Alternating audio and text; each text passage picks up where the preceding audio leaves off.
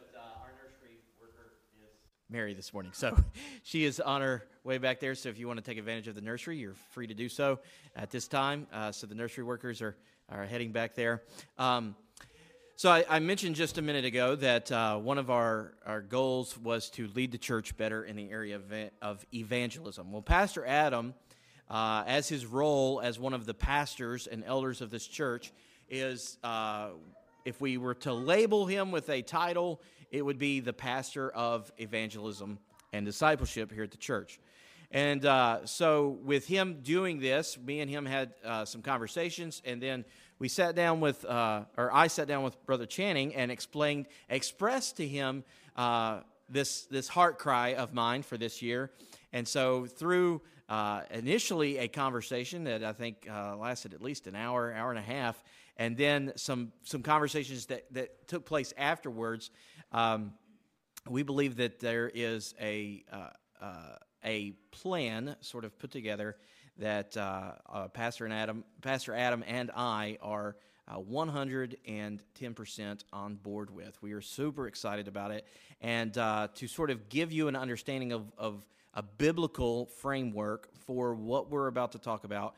Uh, we've asked Channing to come and uh, preach to you uh, this morning. And so when I said that things were going to be a tad bit different, Channing is going to preach uh, a rather shorter message this morning, and then I'm going to come back up here and then uh, going to talk a little bit about the specifics of the application of his message to our church.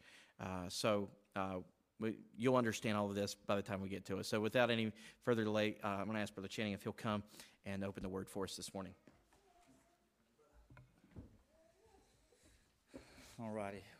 If you will, take your Bibles and turn to Luke chapter 14. And as you're turning there, um, Jesus often told parables and said, Blessed are those who hear what you hear and see what you see. And one of the greatest prayers in the Bible is when Moses asked the Lord to show him his glory. Uh, that's what we need above everything else. We need spiritual eyes to see, to see God lifted up. So before I start this one, I'm going to ask my brother Tyler, if he would, to pray for us for God to help us to see his glory in the Lord Jesus Christ.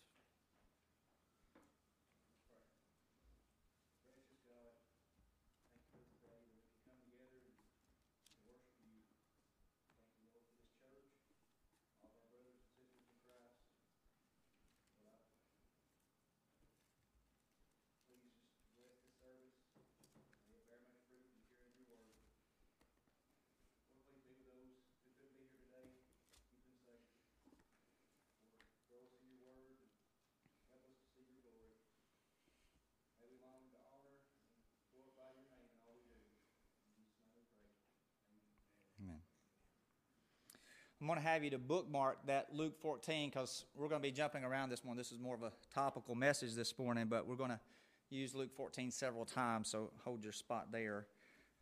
But if we were to ask the world, or not ask the world, but if we were to ask uh, Scripture, what is a healthy church? Uh, obviously, the faithful preaching of the Word, uh, preaching of the gospel, faithful preaching of the gospel.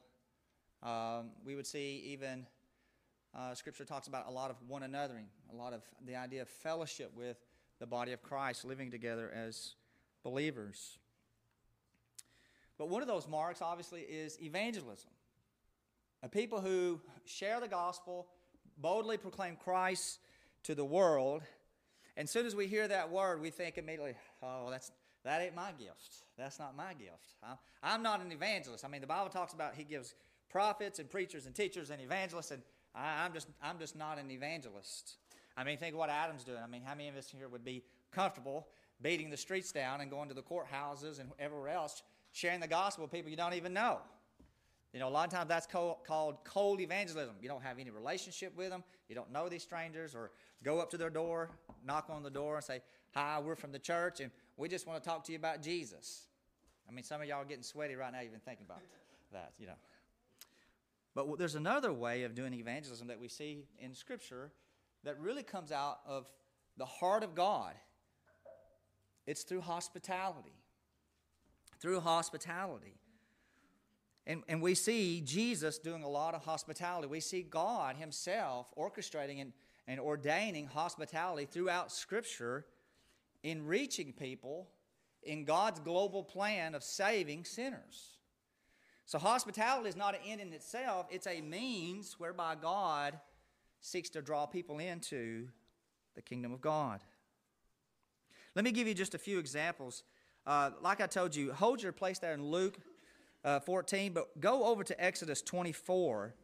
And as you're going over to Exodus 24, I want you to think about this. There's seven different feasts in the Old Testament where God calls his people together to come and eat and drink before him. Seven different feasts, major feasts that Israel was supposed to stop all work and come before God and celebrate before him. Exodus 24, verse 11. This is where the leaders of Israel see God, and listen to what it says. And God did not lay his hand on the chief men of the people of Israel. They saw God and ate and drank. Isn't that interesting?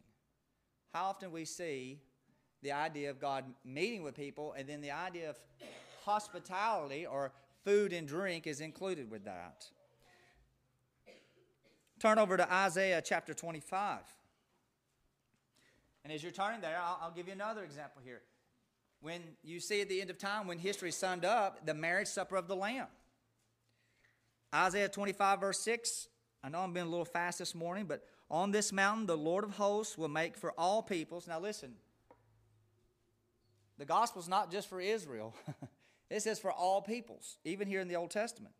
God's global plan, a feast of rich food, a feast of well aged wine, of rich food full of marrow, of aged well, of wine well refined. I mean, you compare this in the Old Testament as uh, Pastor John went through the minor prophets, that it talks about when God's judgment is coming, it often spoke of it in terms of not having food or crops or meals or celebrations before God. So, God's blessing and God's covenant presence in terms of eating and drinking before God, in the terms of hospitality, and then God's judgment, God turning away, is often is the absence of those things. Think of Simon the leper and the woman who anointed Jesus' feet. Where, where, did that, where did that happen? In a home. Mary and Martha, you know, the Mary and Martha, or the Martha syndrome, where she was busy serving and Martha, Mary was sitting at Jesus' feet. Where did that happen? In a home.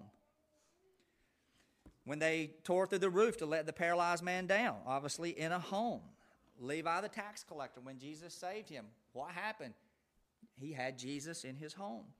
Jairus' daughter, when the Lord raised her, in Jairus' home. Zacchaeus, in the fig tree. And, and there's many more we could go through. What God does is He reveals Himself, what He's like to others, often through meals, often through a hospitality setting, in order to save sinners. Hospitality is a means that God often uses to seek to win the lost. Now, the word hospitality is made up of two words. It means of love and stranger or love and guest. Means simply to love strangers, to love guests. In the biblical times when uh, people would, a stranger would come into town, it was, it was obligatory, obligatory to take that person and take them into your home and show hospitality to them, feed their animals, welcome them. Now, in the West, this is not so much so. We're very isolated and very fractured. But when uh, we were in Murfreesboro and we, we hosted a lot of internationals from the college and the English Corner, some other places like that, it would be six o'clock in the evening, right at time for dinner, and we would hear, hear this. Or we would get a phone call. Yes? Are y'all home? Yes. Okay, I'm at your back door. Okay, well, give me one second. And they would show up expecting hospitality because that's their culture. And we sought to show that through them. Katie said that during that we, we finally learned what the Bible verse meant to practice hospitality without complaining. You know, when you have people show up three, four times a week at your house, you know, and stay from 6 to 11 o'clock times. Lord, give us grace. We want to love these people in Jesus' name. But we had a lot of great opportunities to tell these people about Jesus. Some people from closed countries that, that we couldn't get in there. Saudi Arabia, Mecca, the capital of Islam. People would come in our home and we would get to share the gospel with them through hospitality. I know you're in Luke 14, but again, hold your spot there. Turn over to Luke 19 10. What, is, what does Jesus show us about the heart of God through hospitality? What do we see about Jesus? Luke 19:10, we know this verse, it's very familiar to us. It says Jesus said, "I have come to seek and to save the lost." Now, here's what's interesting. Jump back a few verses to verse 5. When Jesus said he's come to seek and to save the lost, what's the context going on here when he says this? It's Zacchaeus. I, listen what Jesus says I must be at your house. I must stay at your house. The Son of God came to this earth to be at Zacchaeus' home to bring the gospel to him through hospitality. There's intentionality in the Lord Jesus Christ in seeking the lost. He's not haphazardly walking around, He's intentional, bringing people into relation to Himself. So that's one thing we see. Jesus reveals that He intentionally seeks out sinners, that He loves sinners, and He intentionally seeks them out. That's the heart of God. If we're not intentionally seeking out sinners to bring them in contact with the gospel, we don't have the heart of Jesus. That is his heart, shown through hospitality. Secondly, look, in, look at now at Luke 14. In Luke 14, Jesus in around verse 12 tells a parable about a great banquet about the kingdom of God. What is, what is God's welcoming and, and loving heart a lot like? Well, it is, it is that very thing that in hospitality, re- Jesus reveals that God is a welcoming and receiving God. He tells this parable uh, in verse 12 uh, through 24. He says, He said to a man who had invited him, When you give a dinner or a banquet, do not invite your friends or brothers or relatives or rich neighbors, lest they also invite you in return and you be repaid. But when you give a feast, invite the poor, the crippled, the lame, and the blind, and you will be blessed because they cannot repay you for you will be repaid at the resurrection of the just. And Jesus goes on and tells about the parable of the banquet.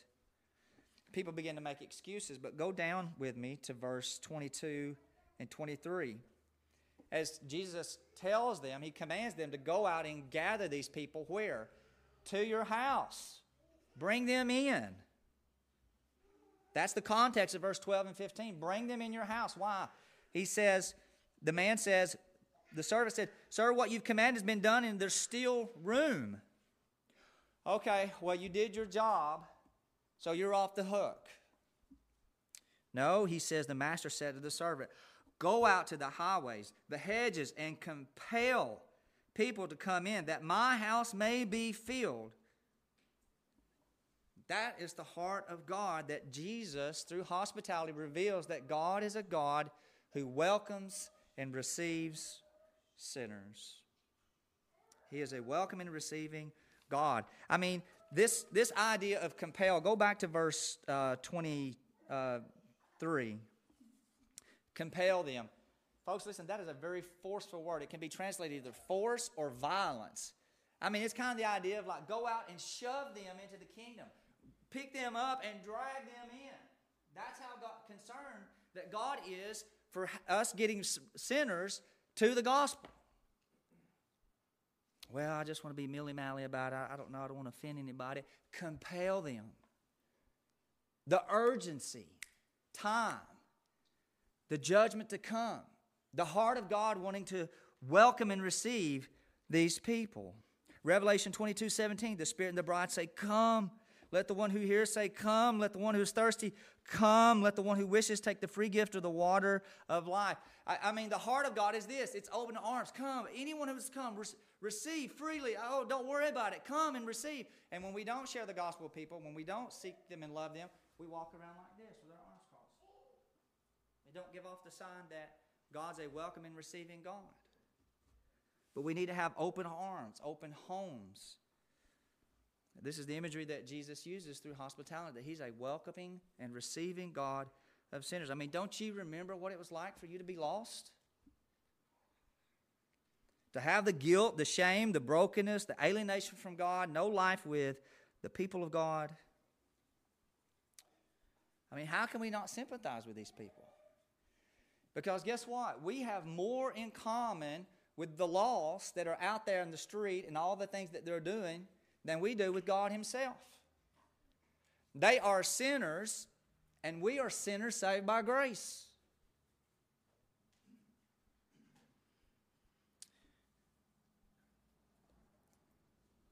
And again, we, I give God praise for this. We had multiple internationals tell us that y'all are our family.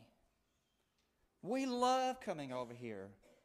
This is our home away from home. We feel so welcomed here. Again, it's just the power of hospitality of seeking to make Christ known.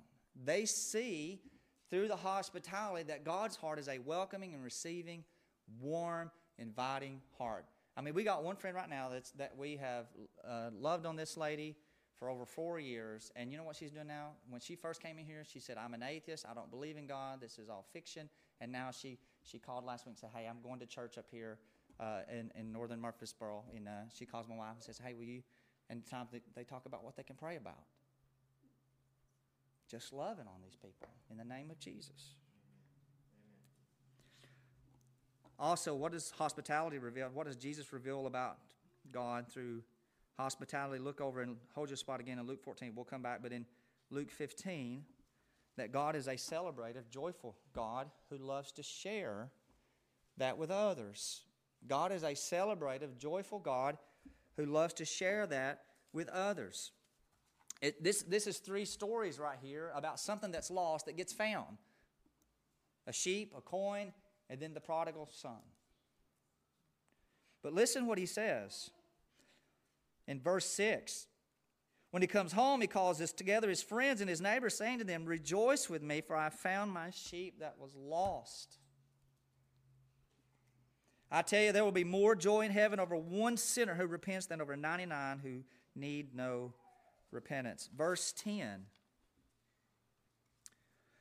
Rejoice with me. I'm sorry, verse 9. Rejoice with me, for I have found the coin that I lost. Just so I tell you, there is joy before the angels of God over one sinner who repents. And here's what's interesting. In the next section about the prodigal son, where does the joy and the celebration take place at the end of the story? In the Father's house. Isn't that interesting? in the Father's house. See, what we tell the sinner through hospitality and sharing the gospel with them about who Christ is is that God rejoices over his people. We tell them that we want you to have a taste of, of grace, of his potential of great joy over you, and that we're glad you're here, that God is a welcoming, receiving God. God is a, a joy sharing and joy giving God. God is a intentionally seeking the lost God. Zephaniah 3:17 says the Lord sings over his people. I mean, did the lost get that kind of sense about what God's like if we invite them in our home? That God is a God who welcomes. I mean, think through the Gospels again. How many times people just flock to Jesus? I mean, tax collectors, prostitutes, sinners. I mean, all these unclean and broken people flock to Jesus and it often through hospitality.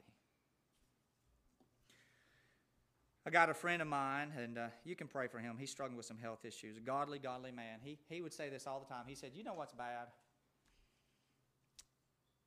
He said, uh, It's to be lost. That's really a bad place to be. But he said, You know what's worse than that? He said, To be lost and nobody be looking for you.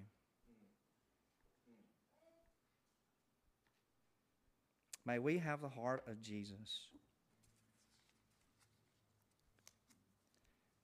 Jesus also reveals through hospitality that God is by nature a God of fellowship and communion. That is, God's triune Father, Son, and Spirit. I mean, think again in verse uh, 12 through 15 in chapter 14 that go get all these people, bring them in. I want my house full, not half full, not empty, not mostly full. I want my house full. In John 14, 2 to 3, Jesus says, In my, my Father's house there's many dwelling places, and I go and prepare a place for you, that where I am, that you may be also. What does Jesus want? He wants us with Him, with the Father. I mean, that's what these hospitality meals reaching the lost show. I mean, the kingdom is often described as a big feast in Scripture. I mean, even here in Luke 14 and so forth. I mean, this idea of celebration, the new heavens and new earth, the festive and new wine. God bringing us into fellowship with, with Father, Son, and Spirit. Folks, think about, think about the world, the lost world. They, they, they don't have this kind of fellowship. They don't have this kind of intimacy. They don't have, uh, they don't, as Luke was saying earlier, that there's this emptiness in man, and yet we, they suppress the truth also, and they sin against God. But listen to the words of that song of O Holy Night. O holy night, the stars are brightly shining. It is the night of the dear Savior's birth. Now listen to this. Long lay the world in sinner, sin and error pining, till he appeared and the soul felt its worth. The sin under the curse, men under judgment, men who forsake God and are forsaken of God. And yet, that baby coming into the world to bring light and to rescue sinners. Till he appeared and the soul felt its worth, a thrill of hope, the weary world rejoices, for yonder breaks a new and glorious morn. Fall on your knees. Oh, hear the angel voice as it goes on.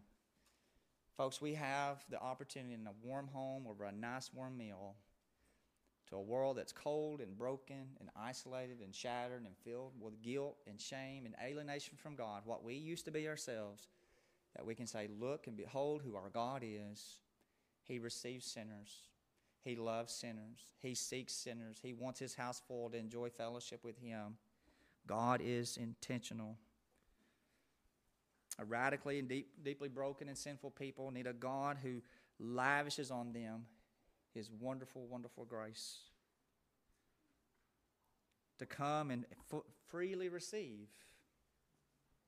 Now, the problem here is this that God's a holy God and man's sinful. How can this God who wants to lavish so much on us and bring us into joy and fellowship with Him, how can these things be brought together? Again, in John 14, where Jesus says, I go and prepare a place for you, yes, he's, he's probably talking about the, the new heavens and new earth, but how did he really prepare a place for us? He went and laid down his life. He, he took the wrath of God at Calvary, bore the wrath that sinners deserve, that, and, and was crucified, that those who put their trust in him may receive life and forgiveness and welcoming into the presence of God. So we don't get Jesus to get salvation, we get salvation so we can get Jesus. He, he is our life. Revelation 22 4 says that the ultimate hope for the Christian is that they shall see his face and that we taste and see the goodness of God. Because none of this happened by accident, it was God being intentional in rescuing sinners through his Son.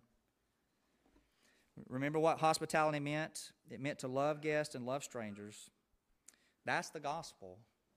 That's what Jesus did for us. That he came and took strangers, those alienated from God, invited them in, often through hospitality, and poured out grace and love on them. That those who repented and put their faith in him, because he died for sinners and rose again, had life and have life with him. With this, I'll close and turn it back over to Pastor John. This is the vision that through all these things that Jesus has revealed the heart of God through hospitality. So I pray that we'll use our home to host lost people to share a meal with them and intentionally, intentionally share the gospel that they may indeed taste and see, not that, that our food is just good, but that God is good, right? Taste and see that the Lord is good. Now, I just want to read Luke 14 to you one more time. In verse 12, then Jesus said to the man who invited him, When you host a dinner or a banquet, don't invite your friends or brothers or relatives or rich neighbors Otherwise, they may invite you to return, and, and you and your relatives, or excuse me, and you will be repaid. But when you host a banquet, invite the poor, the crippled, the lame, and the blind, and you will be blessed. Since they cannot repay you, you will be repaid at the resurrection of the righteous. God, through hospitality, reveals He's a saving God, a welcoming God, a rejoicing God who's willing to share that with others a God who lavishes His grace and His presence on those. May we imitate him and open our homes to make Christ and his gospel known. Thank you, Brother Channing. And uh, by way of application, I want to talk to you a little bit about this. I, I, I think that, and he, he, he, there's so much more, I think, uh, when you walk through the Bible, walk through the Gospels, especially, you see um, of this. And I, and I mentioned um, a few weeks ago, if you remember, if you were here, that uh, we see Jesus, he goes to the synagogue, he reads the scroll of Isaiah, and then he says, This is fulfilled here in your presence, in your hearing. And they are gnashing at him with their teeth, and they like push him out. And they were, it says that they wished to throw him off the cliff. And then he made his way through them, and he was, he was gone. And if you watch it, if you track it through the Gospels, he then begins to minister and, sh- and preach the good news in the open air and in homes. And we see this, this sort of pattern. Now, now this is this is again, let me say this. This is a method, okay? It's a method that we believe and an application that we believe is derived biblically, but it is it is a method. So we're not don't get us wrong. We're not saying that bless God, we're we're we're setting a thing that you, this is the only way you should do it. This is what everybody should do. But we think that we we are looking at this and we're looking at this pattern and we're thinking, what a great way that we believe that a pattern that, that Christ set for us that we can follow in to, to share the gospel. So let me just say this.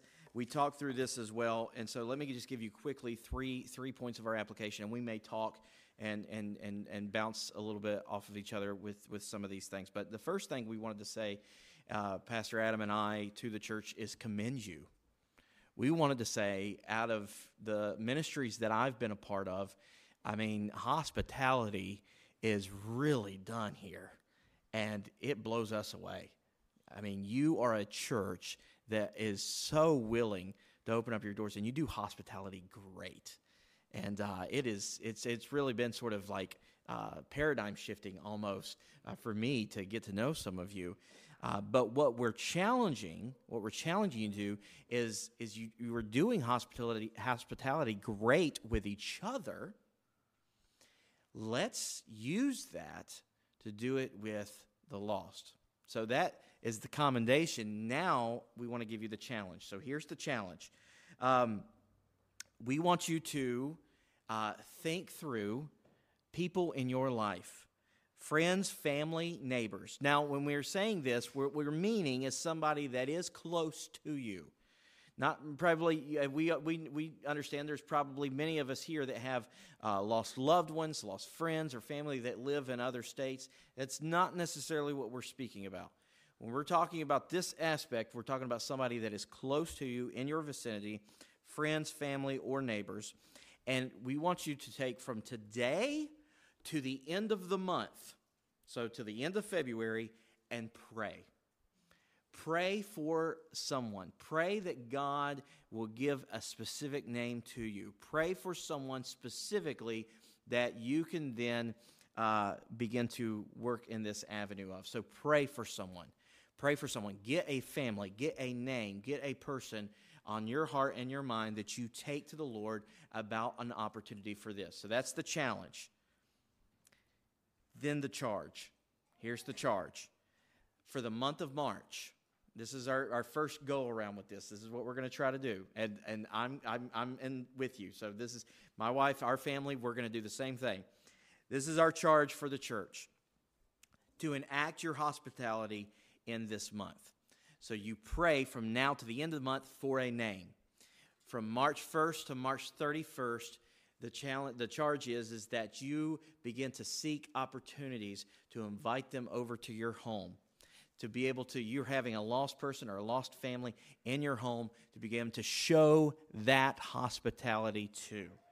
Um, and, and quite honestly, this is this you have to, and we can work with you, and you can bounce questions off of Channing, myself, or if, if you have the opportunity to talk to Pastor Adam, and you can talk about different ways, like you being wise about how you talk with them, like if they come over, how you talk with them about sharing the gospel, that kind of thing.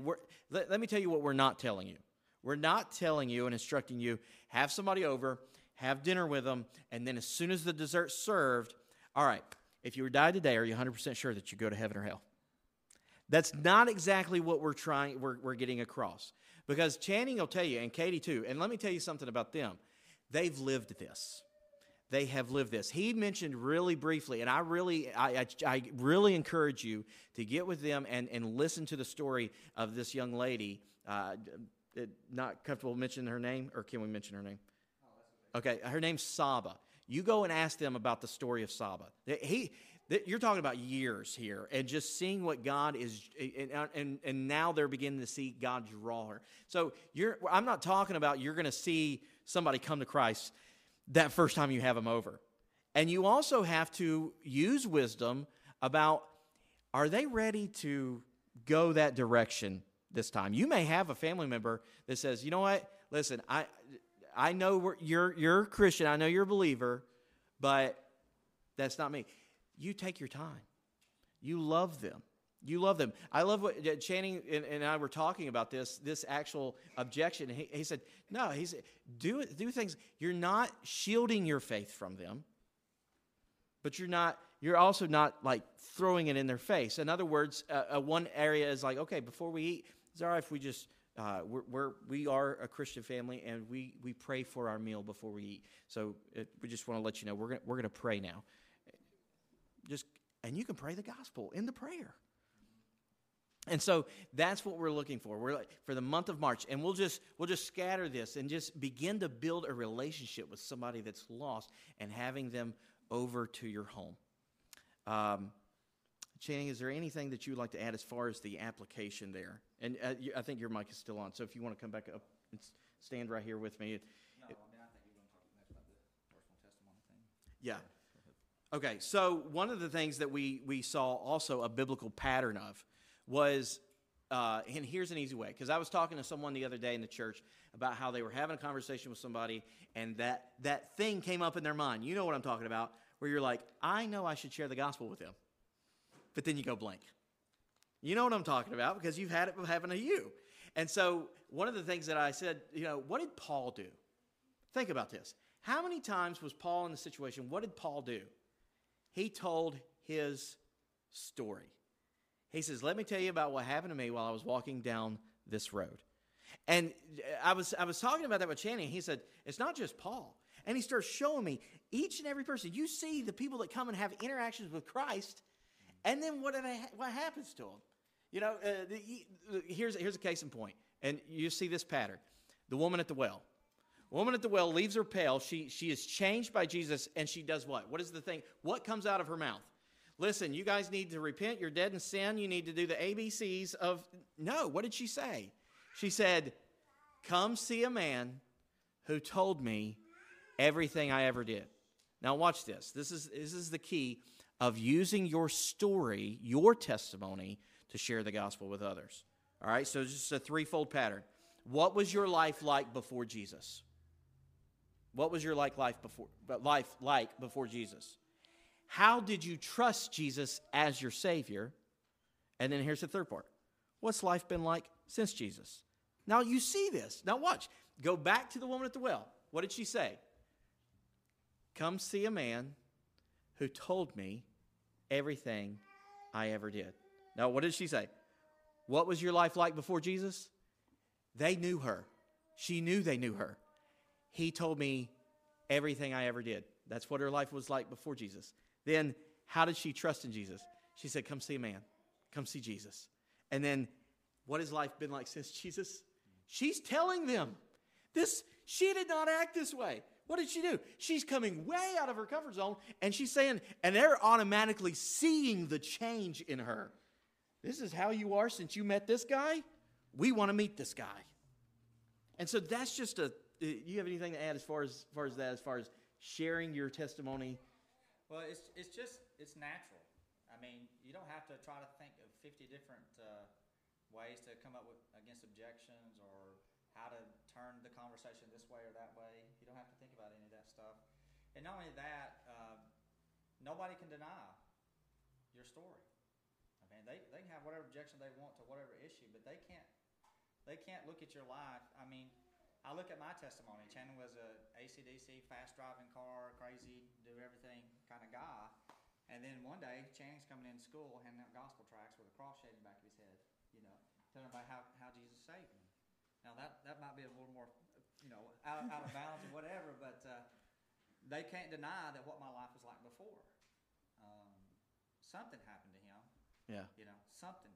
We even that something was Jesus. even think about the blind guy. What did the blind guy say? He said, I, they, they keep questioning. They keep questioning. All I know, once I was blind, I came into contact with this guy. Now You know that it's what was your life like before Jesus? How did you trust in Jesus? What's your life been like since Jesus? And that's just a testimonial pattern of sharing the gospel. And and and like he said, you don't have to worry about memorizing some kind of rote, you know, type of thing that you've oh I've left this part out. You know your story. You know your life. You know. Let me ask you this. Let's, let's do this. Uh, so while Channing's still up here, does anybody have any questions? Like this is one of the things we were sort of concerned about. Like, okay, you're going to pray for the next few weeks, and then you're going to try this. But what about? You may have some questions or concerns about about doing this that that we haven't thought through or haven't addressed or anything like that. So, hope.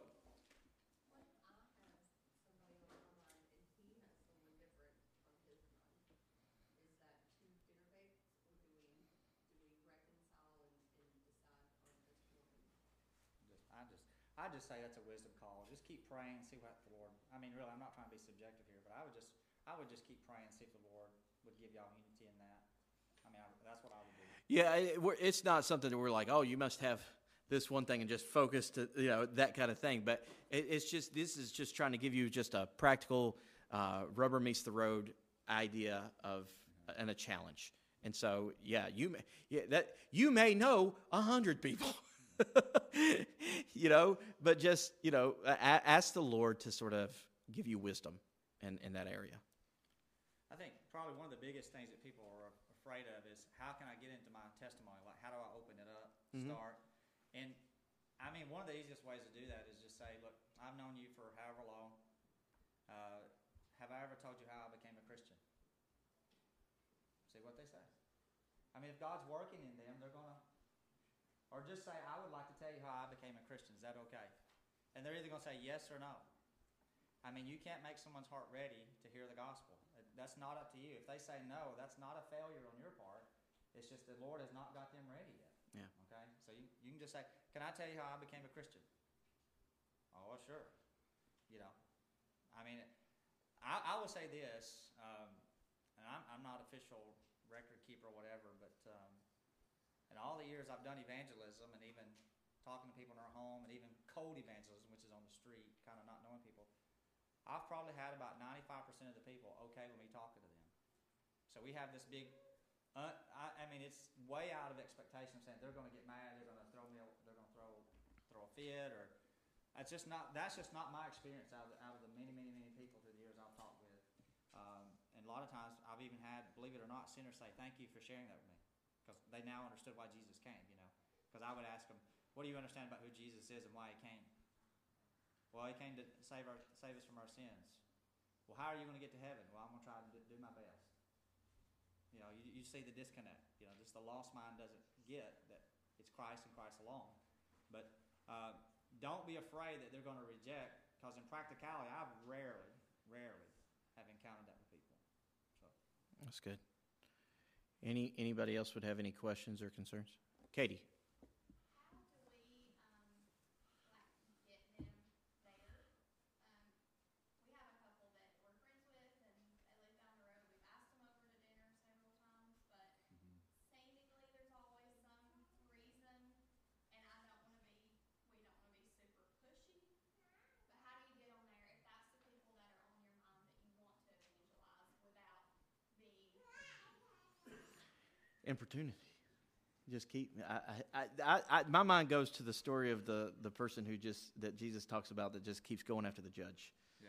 You know, and and eventually, I, you know, like not being rude about it, but just if that's what God has laid on your heart, I mean, just just that that continual drip is what Channing says sometimes. Yeah, just yeah. I, you know, and I, and I think, I think, I think if I was approaching that, I might would say, okay, well, who else would you want us to think about while we're trying to get them to come? You know, Oh. and try to do that. Yeah. Anybody else have any? Amber? Um, what about if you were saved at a very young age and you don't have any wild story to tell how, how your life changed? Um, Yeah. Well, the thing is, is that Christ always changes us, no matter if it's, you know, my wife grew up in a Christianized home. I grew up in a non-Christian home. It may be like, hey, I thought I was a good person. I mean, my wife made a profession of faith at young, young age. She said, you know, I made a profession, but I really didn't know the Lord. And then I'm, I'm just like, well, you know, I'm, the Lord saved me like a Damascus Road experience. I mean, that's where the Lord began to draw me. But um, the thing is, the, the bigger emphasis is not having the I was drunk, throwing up in the bar story, you know, so to speak. It's why I trusted Jesus. Keep it on who Jesus is. Even in your story, it's really His story through you. You know, um, how did Christ save me? I, I remember when I was six, I, I just came under conviction of sin, and I knew I needed Jesus, and asked Him to save me. I, you know, I've been seeking to walk with Him ever since then. So you don't have to have quote the bad stuff, the woman at the well story in the past. I mean, we all got a past. I mean, if you got it, use it to try to highlight the, the change that Christ has made. But it's it's always that keep it on who Jesus is. You know. Yeah, that's what I was going to say. Remember, the emphasis not necessarily your story. The emphasis is Jesus. The emphasis. My story would be long similar to those lines. I mean, I grew up in church, and when I was ten or eleven years old, I, I there's a visiting preacher, an old Cherokee Indian guy, and he was there preaching. He preached, you know, one of the the old fashioned revival meetings, and it was like the last night of that, and he preached on hell, and I sat there and listened to him describe hell from the Bible, and I, I said, you know what? If I, that's where I'm going. And it was so real to me that that's where I was going. I knew I needed to change, and I knew all the words to say. And I went to the altar. Uh, that was the way they did it at our church. And I went to the altar, and then a guy come and I said, "I'm lost." And and I said, "Just let's get to the part where I pray because I know what you're going to tell me." And uh, you know, I just Jesus changed my life. Then, like I, I confessed, I repented, I turned from way I was going and turned to Him and and he became Lord of my life that day. So it, you know, I grew up in church. That was what, but the, I'd say the emphasis is not necessarily your story. The story is is the mechanism that you're using. The emphasis has got to be Jesus. It's got to be Jesus. Yes. I would add, one thing I did think about that is, um, sharing how the Lord ministers to our own heart. Because that brings so much peace. When we spend time with Him, talking with Him, we can experience, um, the greatest joy in our life through our relationship with Him. Yeah, and that would be sort of part of what's your life been like since. And so you're telling like, okay, this is this is what I, I experience now in my life since he's changed me. That, that's great. That's really good. I mean, I'll give you one quick story with, you know, Saba. She's not a believer, but uh, I mean, I think Kay, was it something about her job or moving that you were praying with her about, and then the Lord just opened that up for her when when one of the jobs in Nashville? Yeah, I, I know that she's called Katie about, you know, I just need to find this case. Well, let's pray. And then it comes through, and she called me, hey, I got this job, and it, it gave it gives Katie an opportunity to say, well, hey, remember we basically we prayed about that. The Mm. Lord has been gracious in answering you, you know. So she's reminding her that God is a living God. He's a hearing God. He's a working God, and find that in Christ and Him crucified. And, and remind us again, how long have you guys sort of been ministering to Saba? Since Alethea, and I want you to remember that because don't expect when we say March first to March third, don't expect that you. What we're expecting from you is that you come in and say, "Well, I had this family over; they were saved." We're no. Some of these things that God does, like like even Katie was even mentioning, they've been trying. It could be a year's thing. But isn't that how God really worked on a lot of our hearts? Drawing us, drawing us, drawing us. And then, and even, we, he even talks about the, there's some that sow the seed, some it waters, and then some reap the harvest. And so, uh, just don't be discouraged if, like, just understand. I guess what I'm trying to set you up is proper expectations with some, some of these things. Um, do you have anything that you'd like to close yeah, with? I, I, well, no, I would just say it's. Uh, can God save the first time? A- Yeah, absolutely, we yeah. know that. But I mean, the the point is, is that we got to have a long term view of reaching people, Yes. loving on them, building relationships, sowing into their life. You know, even some of these internationals and others that, that came to our home, you know, on a repeated basis, that, did we share the gospel with them? Yeah, we did. But after they kept coming over repeatedly, like, we didn't go through the Romans Road and things like that over and over. We, I mean, Jesus is, I mean, not just saying this, Jesus is our life, and we would just talk about him. He's part of our life. I mean, it would always come up. They would either talk about something going on in their life that we could say, well, we'll take that to the Lord and pray about, or we would say, you know, what God's word says about that is this, da da da. Mean, you can always counsel them from God's word and direct them back to who the Lord is. So, uh, I mean, if it's just time, it's just real relationship, spending time with sinners and loving on them, as talked about in the message this morning, showing what God's like. And uh, I mean, we've had people tell us that, um, well, I'll tell you this. He's he used to be the pastor of the mosque in Murfreesboro. And I won't go through all the details how the word got back to me, but long story short, he told a stranger who told somebody I knew happened to know me, and anyways, uh, said, you know that they're a Christian family and they have loved on us so much, like we feel like we're part of their family, that it almost makes me feel like I want to be a part of what they have. Mm. Now, this is the pastor Mm. of the mosque in Murfreesboro saying that. But it's just through hospitality. Yeah. And man, we have, we have, they have come over at five o'clock and stayed till eleven thirty. I mean, talking about who Christ is, the gospel, why the blood atonement. And you know what? They, they keep coming back. And we were scheduled to have them over just a few weeks ago, and then that's when I got sick, but got to reschedule that with them. But we love them. I mean, we love them. I mean, their, their religion is diametrically opposed to the gospel, but we, but we love them. And they love us. We know that. So uh, just love them to Jesus. Love them to Jesus. That's good. Thank you, Channing. Right. Thank you. Thank you. Let me uh, close with, with one other thing. Um, we this is and again I understand this is a bit different Sunday morning than what we normally do, and uh, we felt that just with the way things uh, went with this and the way that we were going to present it, we felt like this was uh, okay to do this this this Sunday and and do it this way. And uh, we're going to once we get this on SermonAudio, we're going to strongly encourage everybody that wasn't here uh, to listen to it. Um, let me say this. We, we thought, we believed that this would be a great opportunity and a tangible way to get the church as a whole involved in evangelism, even if you felt like you did not have the spiritual gift of being of evangelism. And I think it's a, a great method uh, that we would like to. I'll say this: this is we have a long term vision for evangelism. This is step one.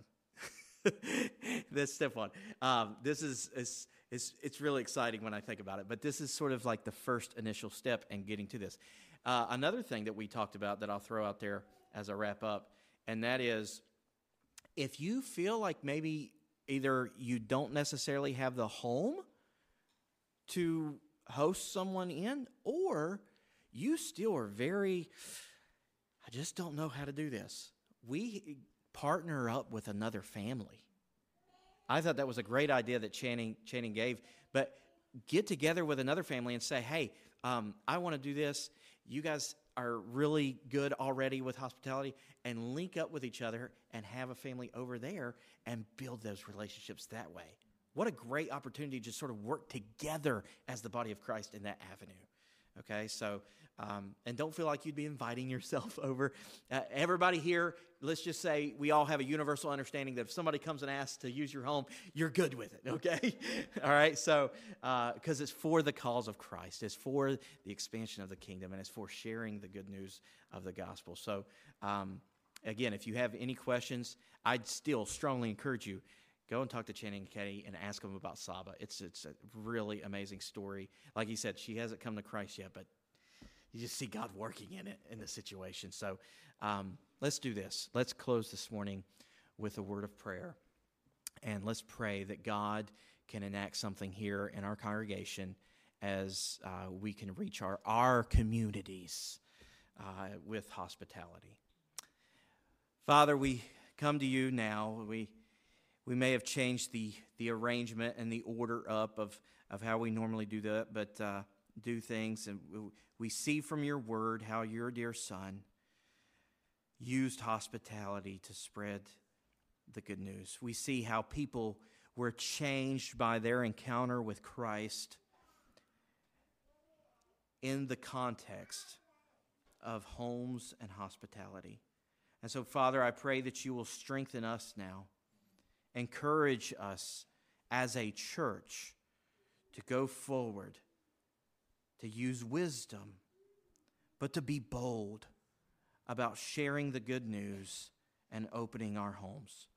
For some, this might be just the next thing they're excited about. But for some, Father, I recognize they could still, this could be very frightening to them, very concerning. And so, Father, I pray that you will just guide their hearts to an understanding of wisdom and truth of how this would be a way they could obey you in the area of sharing the gospel. Father, I pray that using this, that you will allow us to see people come to Christ, that you will be glorified, and that we can look back and praise you as we sang this morning, for great is your faithfulness through the evangelism of Grace Community Church. We love you, and we give you all the praise and glory in Jesus' name.